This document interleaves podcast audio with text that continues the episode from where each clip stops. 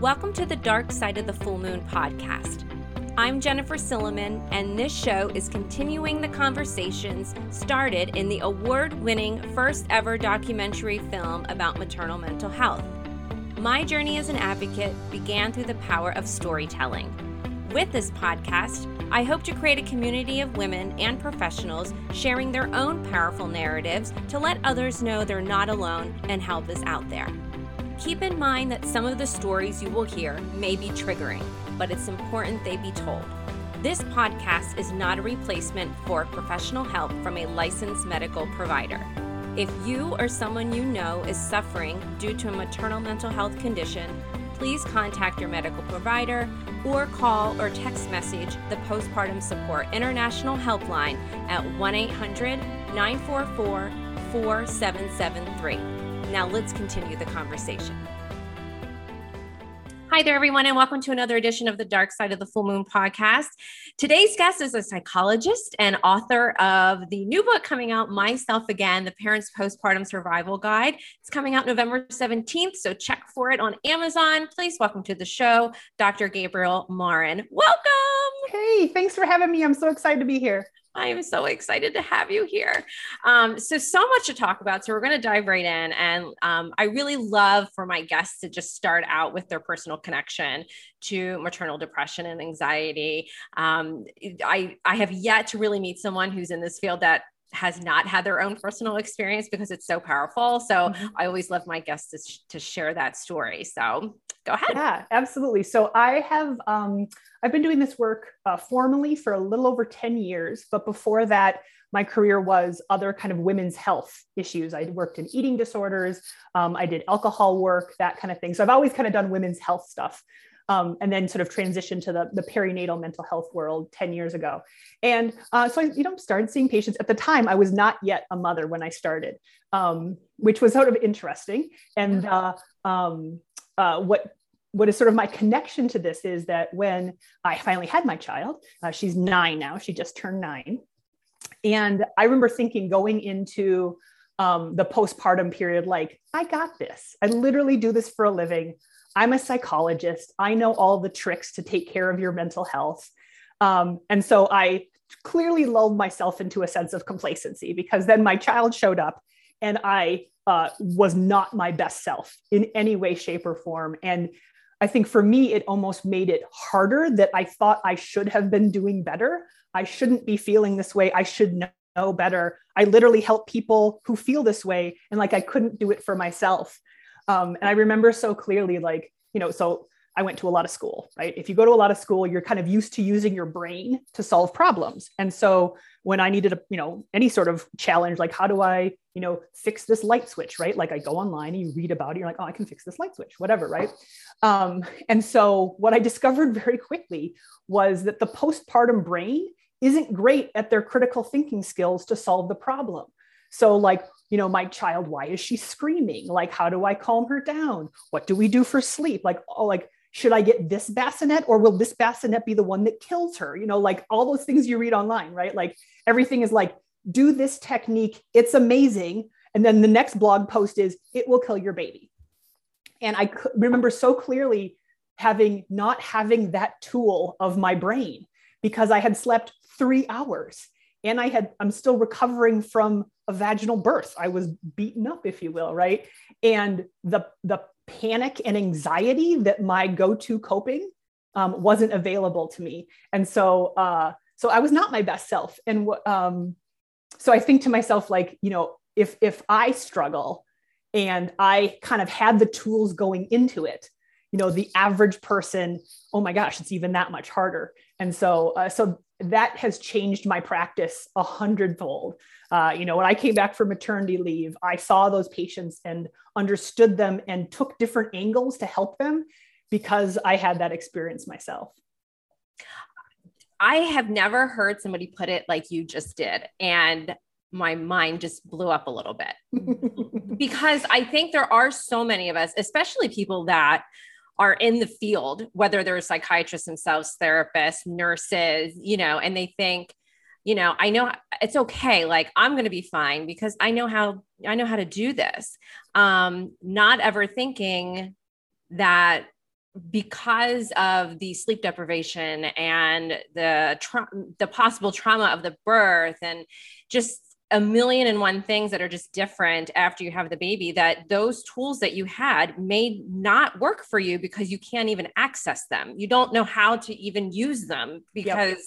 you're such in a different space. Yeah. So i've i yeah you're you're 100% critical thinking skills gone. totally not, gone they're just poof no they're gone not, and, and probably didn't totally retain them again for maybe like eight weeks yeah right we call it like the mommy brain right like yeah. you just yeah. you can't like what you used to be able to do just mm-hmm. you can't you can't do yeah. and, and i think actually there's some really interesting it's very new research it's like still like like the animal rat phase um, around mommy brain not being just about sleep deprivation is that actually biologically, when you're pregnant, things happen automatically that start to restructure your brain to give your brain more focus in areas to keep babies alive. Like one of the areas that gets more attention, again, in rats still, is something called the theory of mind, the part of your brain that does that. And what theory of mind is, is the ability to like um, sort of interact with another person and imagine what they're thinking or what they need,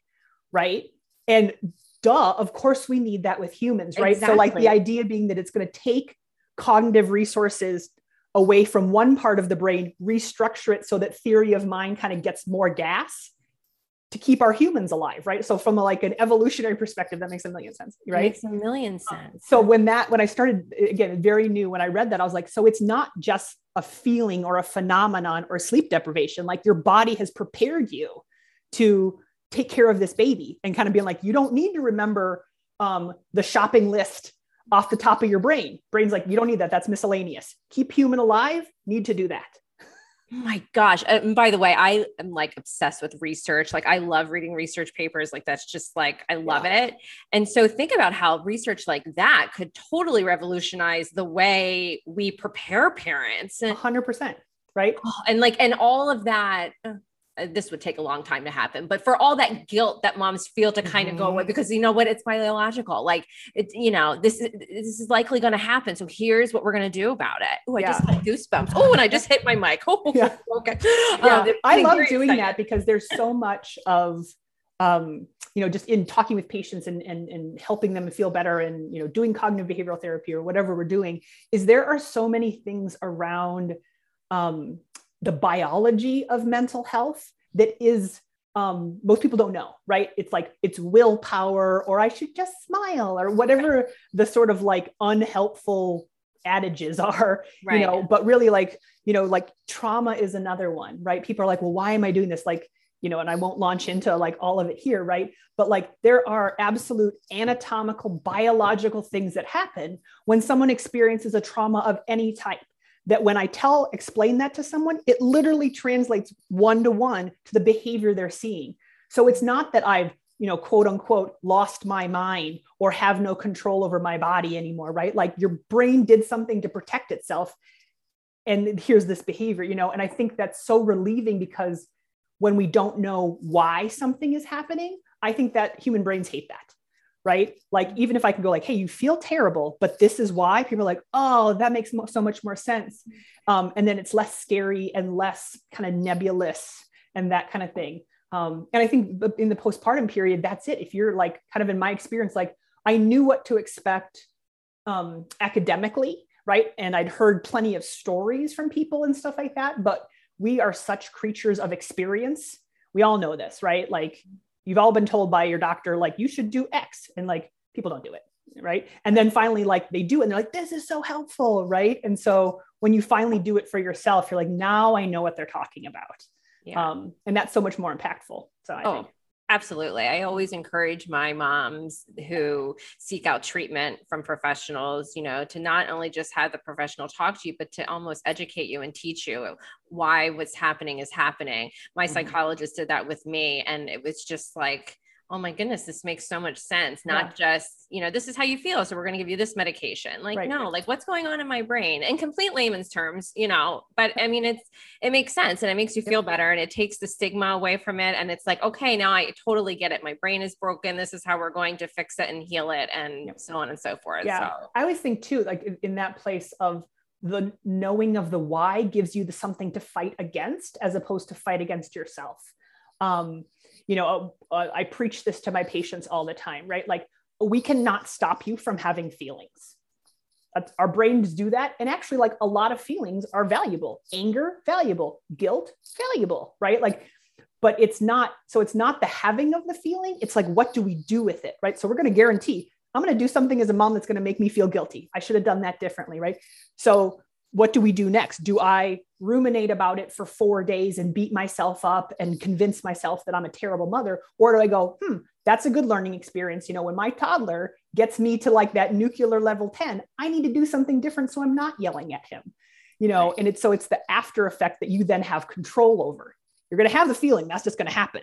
But what you do with it is where you get the say. And then that's empowering. Oh, I'm oh. not just a kind of a um, a slave to my feelings and I have to ride the wave. You know, I can actively do something about it. Yeah. Oh my goodness. I love that. Man. Oh, so excited. Okay. So let's get into kind of what you do now because sure. I definitely want to talk about the book coming out. Yeah. Um, but talk about, you know, I know you work in a really large medical kind of conglomerate. So talk about that um, yeah. and where you're based out of because I don't even think I mentioned that. So go ahead. Yeah. Yeah, so um, I am. Uh, I work at a very large healthcare organization, so multidisciplinary. You know, every specialty under the sun. Um, big hospital um, in the Twin Cities in uh, Minneapolis, Minnesota, give or take. We're in this kind of Minneapolis plus the suburbs, that kind of thing. Um, on uh, our organization, I believe has about 100 and excuse me, 1,700 clinicians of all different specialties. So we're pretty big. Our behavioral health department alone um, has 160 employees. Um, um, about 102 of those are clinicians, so therapists and psychiatrists. So we're we're a huge clinic in and of itself, if even if we weren't part of a, a bigger organization. So, um, so uh, we have our main hospital um, does about 3,000 births a year. We have a huge OBGYN um, um, specialty main clinic, lots of sub um, subclinics and like sort of primary care settings. And so um, 11 years ago, right before I came um, to my organization 10 years ago, um, 11 years ago, um, the chair of our department at that time, and then the chairs of OB, PEDS, and family medicine got together and they were like, you know, no one's talking about maternal mental health, and we got to do something about it. So I was actually hired to come in and build a maternal mental health screening and treatment program um, which was awesome and exciting and all of that jazz. And so many lessons learned. Uh, how do you get people on board and do it in this huge system? And so, so over the years, it's we've tweaked it and refined it and that sort of thing. But what it looks like now is um, most of our patients, um, if they um, do their prenatal care with us, likely have their baby in our hospital, and most of the time also then keep their children with us uh, for pediatrics. Um, so we kind of get to see a mom or a parent kind of from soup to nuts, which is great because then we can keep them all, everything in house. And, you know, it's a lot easier to treat any patient when their medical record is all in one spot. And so that's kind of an advantage that we have. So, um, what our program looks like nowadays is we have a, a set protocol for when we screen uh, pregnant people and um, in the postpartum period. So uh, we use the Edinburgh Postnatal Depression Scale. It's kind of the, it's been around for a million years. Um, sometimes people use the PHQ-9, the uh, patient health, or, yeah, patient health questionnaire nine. Um, we use the EPDS uh, specifically because it takes out the sort of sleep and somatic questions that the PHQ-9 has. So you get basically a three on both of those and you have a six and it's easy to kind of have a, a kind of a high positive when it's just because you're tired because it's you have a three week old. Right. Um, so we use the the um, the EPDS, and basically what happens is we have again this protocol for screening um, in the first trimester, second trimester, third trimester, six week postpartum visit, and then at the baby's one week, two month, four month, six month well child visit. So kind of the idea is from first prenatal to the baby's six month birthday, we're going to screen people obviously it's voluntary, but like somewhere around seven ish times um, using the EPDS. And so that's great. Um, but I think what we did that other systems, eh, some systems kind of stop there and then leave it to uh, the clinician in the room to know what to do with that. Right. And um, uh, a lot of times OBs and midwives are good at that because they're used to mental health. They're working with pregnant people and women and, and that sort of thing. But pediatricians have a harder time because the patient is the baby, not right. the adult. And so um, what we decided to do with that was, well, like they're doing the screenings and we taught, we did a lot of training around like how do you have conversations and all of that. But ultimately, like let's get that back to the behavioral health experts, right? That's what we right. do. You wouldn't go to the orthopedic surgeon if you have a sinus infection, right? Same kind of thing. So, um, what happens in our system is those EPDSs are administered at the office visit for mom or for baby. They get electronically put into the medical record, and then anybody who, who is we has um, we have a cut score for like what's a positive. All the positive scores get electronically sent to a queue that uh, um, two care coordinators in behavioral health review. And so anybody that scores a positive um, on that we then do outreach to. One of our big things was hey, you have a three week old, you're recovering from a C section, and it's January in Minnesota, right? Yeah. Like the tradition is that the patient has to come to the medical world. You have to call and make the appointment.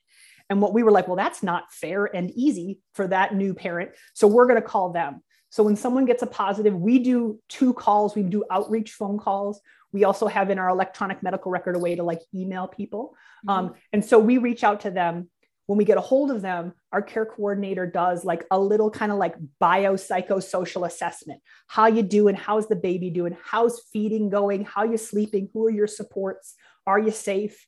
That kind of thing. And then in that call, they will do a couple things. They'll um, you know do some resource brokering. Hey maybe it's a lactation issue. And she doesn't know that she can call our lactation consultants and set up and nowadays a virtual appointment right, right? so or she needs a community resource or um, a support group out um, in the world that kind of thing. Or she's like well i want a um, I want an appointment with a therapist. So then that care coordinator can do the warm handoff and literally transfer them into behavioral health intake to set that up um, and that has been, when we added that component, that was really great um, because it took the pressure off the primary care doctor. Um, number one, because that's not their expertise. And number two, like we've all been in doctors, I mean, those doctors have like 20 minutes to do a million and one things, right? So, like, it takes the pressure off of them. And so, um, but other thing that uh, when I have spoken with other systems who are kind of trying to build their program that I am a, such a believer in is that you can do the screenings, do the screenings in primary care, great. But if there is not an immediate place to refer to qualified, trained behavioral health people, you're missing half the story. Because again, to sort of say, hey, mom, um, you scored a 16 on the EPDS. Sounds like things are hard. And she's like, yeah, I want a therapist. And if the answer is then call your insurance company to see who's in network, like that's just not practical. She won't do it, or she won't do it for three months. And now that depression is much worse than it was before, right. you know? Right. So, again, this theme for us of like keeping it in house, everyone is in the system so they don't need to make referrals all their insurance is covered because it's our you know if you're if our if our system takes your insurance it takes it for every department right um, and so the other sort of um, thing that i was tasked with was building was kind of building this team um, and our team currently um, comprises of um, nine female therapists of differing um, degrees and specialties. Um, we have three female psychiatrists, excuse me, nine therapists who specialize in adults. We have three who specialize in kids, so teens, um, three female psychiatrists, and then I have a social work care coordinator. and so that is, we are kind of the go to team that if someone wants it, they kind of get put on our schedule.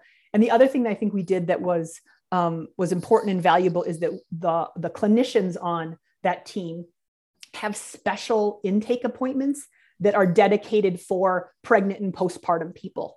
Um, so they don't have to kind of fight with the general mental health, which we all know across the country, access has always been challenging. It's 12 times worse um, in the pandemic. And so to have this sort of pipeline, so all she, you know, we're going to call her on the phone after she gets the positive EPS. She says, yes, I want an appointment. We transfer to um, our intake department. Our intake department puts her in one of these special appointments with a clinician who is trained and qualified. And to sort of take all of that out of out of their hands when you've had three hours of sleep and your baby's screaming and the dog is barking and you know all of that and so um, so I'm really proud of that because that is um, that's a big endeavor, and we built it in a huge system, and we've been doing it for 10 years now. And so, um, so yeah, it was nice. A couple years ago, in was it 2018, um, we got recognized um, nationally as for an award in clinical innovation for that. Uh, which was awesome because you sort of do this thing and you know it works. And then when other people go, that's great, it's always kind of a nice pat on the back. So, absolutely. Yeah, absolutely. Yeah. And it, it kind of circles back to when you had talked about, you know, not having those critical thinking skills and asking a mom to call your insurance company. I mean, even when I've had enough sleep and I'm doing well, uh, having knowing that I have to call my insurance company is like very stressful, right? You know, you're on hold, you're, oh my gosh. Yeah. Well, and then so they're going to start to use all this jargon that you don't know what you're like deductible out of pocket max what does that mean? like, all of that jazz use yeah. my hra fsa like i don't know what's happening. Yeah i mean that's yep. oh, that's super stressful. So let's move into talking about your book. It's coming out november 17th it's called myself again the parents postpartum survival guide. And i really want you to talk about how this came about with you. I know you're involved with um, centering pregnancy the program which mm-hmm. i'm familiar with through my own work at healthy mothers healthy babies of palm beach county. So this is like so cool to talk to somebody else um, who's familiar with centering pregnancy. It's um, for those of you that don't know what it is it's group prenatal care and it's it's a really cool model. Um, it's research based evidence based it's fantastic. Um, and i know that they would bring uh, you and your partner into kind of i think you said uh, there's 10 classes right? 10 yep. classes yeah we so come like, in at number nine. like yeah. number nine to kind of talk about you know the depression part and in the mental health and all of that. So yeah. how did so I love the title and I know that's kind of part of the whole thing. So yeah. go ahead and tell our viewers yeah. That. Yeah, absolutely. So um, yes, the midwives in our system do centering pregnancy. They probably have at any time, you know, four or five groups running at the same time pre-pandemic. That was yeah hard one to do during pandemic, but they will come back. And so um, my colleague, her name is Michelle Wurzgala. She is a reproductive psychiatrist. Um, so the two of us would kind of come in on session nine and we would sort of jokingly say like, do our dog and pony show about how to take care of yourself and your mental health in the postpartum period. You know, and a lot of times in centering pregnancy, they're first time parents, right? So they're kind of looking at you glassy eyed a little bit like, you know, and the, you know the pregnant person is like 38 weeks you know pregnant. So they're just like i'm just trying to get through every day. Right. Um but what was great about this we did this for gosh before the pandemic we were doing that for seven eight years like a really long time. And we would always get lovely feedback from the midwives right? Like that the feedback was that that was people's favorite um, you know session and that they used those things that you taught them and it was so helpful blah blah blah right? So we were like oh that's great. And so um, in the winter of 2019 we were doing one of these and we walked out uh, to take the elevator back down to our cars and we both looked at each other and literally at the same time we're like we should write this in a book so that we're not just doing clumps of 10 people at a time that we could get hundreds and thousands. And we are so um, so yeah so we started this book thing uh, in january of 2019 and i had to jump through lots of administrative hoops with our organization to to get things all copacetic and, and all of that jazz because this is not part of our normal job. Right. um, we are not like academic writers and our you know we're clinicians. Um, and so so yeah so the idea is is that it is um, uh, how do you feel like yourself again? We have uh, we, the title comes from both Michelle and I, you know, dozens and dozens of times have people come in and say, on, on a first appointment, we say, what brings you in? Right? And they say, you know, I don't know what's wrong, but I'm just not my normal self or my typical self. And we would hear that over and over and over again. And so this idea of how, how can I be myself again? Um, uh, is kind of where it all came from. And so it kind of it fit, it fit perfectly. So we were like, that's got to be the title. Yeah. I love it. That's I think that title is absolutely perfect. So so so you wanted to do the book so that you could, you know, expand it and give this information to so many more people. So who who is the audience? Like who are you mm-hmm. like, you know what, you got to get out there right now and, and, either go on Amazon, right? And I think you can click like a remind me like when this book comes out kind of thing. Yeah. Um, it's coming out November 17th, but who who who needs who needs this book? Yeah. And you can also if you want the Kindle version, you can pre-order the Kindle version now and it oh, will be then automatically automatically downloaded on the 17th. Um, oh, if you want nice. the hard copy, you have to wait until the 17th to order it. So, um, so we think, and we wrote it for everyone. Um, in the book, um, we really purposely geared things towards parents and not mothers. Um, certainly, there are times when we talk about mothers because we're talking about research and um, you know information that's specifically related to kind of like the birth person. Um, but really, we think it's for all parents because both mom, dad, spouse, partner, the other person, as well as the birthing person, goes through a lot when a baby shows up. And everybody needs to take care of themselves. And so the, the, our kind of general approach was how do you, from early on, hopefully postpartum, take good care of yourself, self care and mental health and physical health, so that your mood can be um, more stable. And maybe we nip things in the bud or make a depression um, help it not be as severe as it could. But really the idea being is that how can you feel well so that you can feel yourself and be the kind of parent that you want to be? Um, so we think it's for everyone. My grand plan to take over the world is that our book becomes um, an automatic thing that you put in the gift basket um, at a baby shower. You buy your friend some onesies um, some pacifiers off the registry and you buy, uh, buy our book and put it in there because we're going to destigmatize mental health. We're just going to talk about this. The book is in their house already. So when baby comes in, it's already there um, that's my that's my grand plan to take over the world. And i was just gonna i was actually just gonna say that this would be the absolute perfect gift for new yeah. parents. And the title really lends itself to being um, you know this whole survival guide kind of thing. It's not so like serious like you know yep there are some wonderful books out there about but they can be heavy. yep. They can be extremely heavy. Yep. um so this is more light that you know it would be great. And i love the i, I was able to see the cover of the book um because you had held it up for me. And it's just i love the cover of the book. Like it's very yeah. modern it's approachable light. and yep. super personable. Um, yep. And I know that you had mentioned, you know, parents don't have a lot of time to, you know, to sit mm-hmm. down and, and read these long chapters. So talk about how you present the the information in the book. Yeah, uh, that was um, that was absolutely one of our our main goals was assume that that in a moment you may literally only have five minutes and and the kind of what between sort of the quick hitting easy access practical strategies and for those of you who have read maybe some dep- uh, books on postpartum depression or anxiety, they are wonderful, but they're 300 pages about just depression, which is a lot. And that's daunting. So, our basically our 250 pages cover depression, anxiety, dads and non birth parents, traumatic childbirth, right? So, it's the sort of introduction and quick hit of all of these things in one spot. Um, and one of the ways that we sort of structure each chapter, each chapter looks virtually identical. We talk about um, signs and symptoms, um, myths about depression, um, when to get help, all of that stuff. And then each chapter ends with um, our acronym that we created. And it's the Parents Guide. So when you see the Parents Guide to Postpartum Survival or um, Survival Guide, um, parents is all caps. And what we did was we took key areas of self care and um, sort of um, stress reduction and created um, an acronym mnemonic for each one. So in the depression chapter, we'll go through each of those letters and give you specific strategies, easy strategies to use if you're feeling sad or use if you're feeling anxious. And so the, the acronym um, is this. So the first P, parents, um, the first P stands for practice patience. And we sort of talk a lot about ways to kind of give yourself grace and to like see the big picture as opposed to that moment when you're like feeling overwhelmed. The A is for activities for yourself. It's very easy to lose yourself in parenting um, and kind of lose track of the things that bring you joy. And so, we're again, practical strategies of how to incorporate those things back in your life. The R is rest and sleep, of course, but we give lots of really easy to use strategies on how do you get sleep when you're not going to sleep eight hours in a row for a while. That's just the bottom line, right? Um, e is for exercise and movement. We know that exercise is a natural antidepressant, but again, how do you do that in a practical way? The N is for nutrition.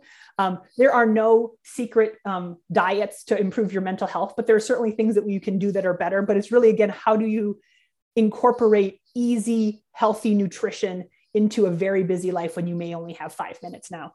Um, the T is for time with others. Again, that makes sense that even the most introverted person, um, human beings are creatures of community. And so, how do we kind of not isolate ourselves? And we always think of this, particularly in Minnesota in January. Like, there's days when it's literally unsafe to take your newborn outside because it's negative 10. Um, so, how do you not um, develop that, that sort of pattern of isolation? And then the T, the last one is for um, support network. Um, there is the unfortunate myth right now that, that you are supposed to bring home a baby and do that all on your own, typically, um, as mothers. And I always tell people never in millennia until recently have we ever done that. Because you always had your mother and your sister and your auntie and your cousins, and you had people close by. And families never brought babies into the world by themselves. We don't have that same community now built in. So the idea is like, how do you then ask for help, be okay asking for help, um, and what kind of help to ask for. So, so each chapter has these sort of quick hitters you can flip. Like if you really like, um, and we remind people of this in the book. Let's say like the A, the activities for yourself, like that really speaks to you. Well, then you can go through every chapter and read every A, even if you're kind of like feeling more sad. And so it really is meant to be sort of bounce around. You don't have to read it cover to cover. You can choose um, pages and chapters and, and all of that jazz. So um, make it easy to use, basically. I love the acronym. And I love like for that you put um, rest and sleep because I know like when you got to get some sleep, sleep, sleep, sleep, sleep, sleep. And you're like, I'm not going to sleep but also moms don't understand that rest can be very beneficial and what does that look like right right just kind of you know sitting on the couch not like constantly pacing and when we have those symptoms of yep. you know a, a, maternal mental health complication and for anxious we do feel right. like we need to you know we're moving all you know we're mm-hmm. constantly in motion yeah. um, and then the exercise and movement because i know exercise can be just like so daunting like oh my gosh i can't do 30 minutes of whatever you know just walk just just walk yep. like yeah. you know move yeah. just move a if, little if the um if the word parents somehow magically had an m in it we would have had it be only movement because you know that, that's actually you you've picked up on something that we talk about all the time number one like you're not going to be medically cleared for weeks after the birth anyways and i don't know too many women even if after six weeks um, and they're medically cleared, they're like, I want to go like on the elliptical or jump right. on my Peloton or whatever yeah. the thing is, right? Right. Some, right? But um, you don't have to like be dripping in sweat to like get the body movement and, and then right. and then also the mental health benefits right of, of movement and, and raising the heart rate a little bit so exactly so yeah so it's it's um it's really the way we kind of look at it is you know you bring you have a baby. And this and i could also say this book is like it's good if you're on baby number two three etc and because we i often see patients of mine who um, had the first baby and maybe i you know i don't know them right? But they but they struggled. And so now they're pregnant with baby number two or they just had baby number two. And so they come and they're like i don't want to recreate that. But like I've done this before, so you I should be able to do it now, right? So this myth that just because I've had a newborn once, right? And I always remind people, I'm like, well, you've never had a newborn and a two and a half year old, right? You know, and so I think really, um, you know, for at least the first three children in your family, you're reinventing the wheel every time. My patients who have m- bigger families, they're like, ah, after you get past four, it's kind of all chaos, right? right, but, right. So that idea of just because you've cared for a newborn, you haven't had to care for a newborn, a toddler, and yourself and your relationship, et cetera, um, before. So um, it really those the, all these strategies kind of apply to like that period, regardless of how big your family is. Yeah, such a good point. I never even man, you're blowing my mind today. I love it. I love it. I love it. Um, so we're, we're going to wrap it up, but I always like to ask my guests if there's anything that they want to say, you know, to the, to our listeners. Um, you know, it, it, doesn't matter what it is. It doesn't have to be related to maternal mental health. Yeah. anything that you would like to say. Yeah. Um, you know, this one I will relate th- relate this to maternal mental health because um, it's something that I think gives moms and dads um, more guilt than they should. They should have zero guilt about this. But this myth that um, my life is complete now that I'm a parent and I love every minute of it. If someone tells you that, they are not telling the truth because when when you look honestly at it, right? Like parenting is hard. Children are hard. Babies are hard. Teenagers are hard, right? Um, and so that like we want people to feel well and be their best self, but parenting will have hard, difficult, challenging moments. And those challenging moments don't make you a bad parent. So true. Oh, we will definitely leave it at that for sure. Well, Dr. Martin, thank you. Thank you so much for joining me. Yay, thank you for I'm having so me. Excited. Yeah, and you have um, you have a really great day. Okay, thank you. Well, thank you so much. Bye bye.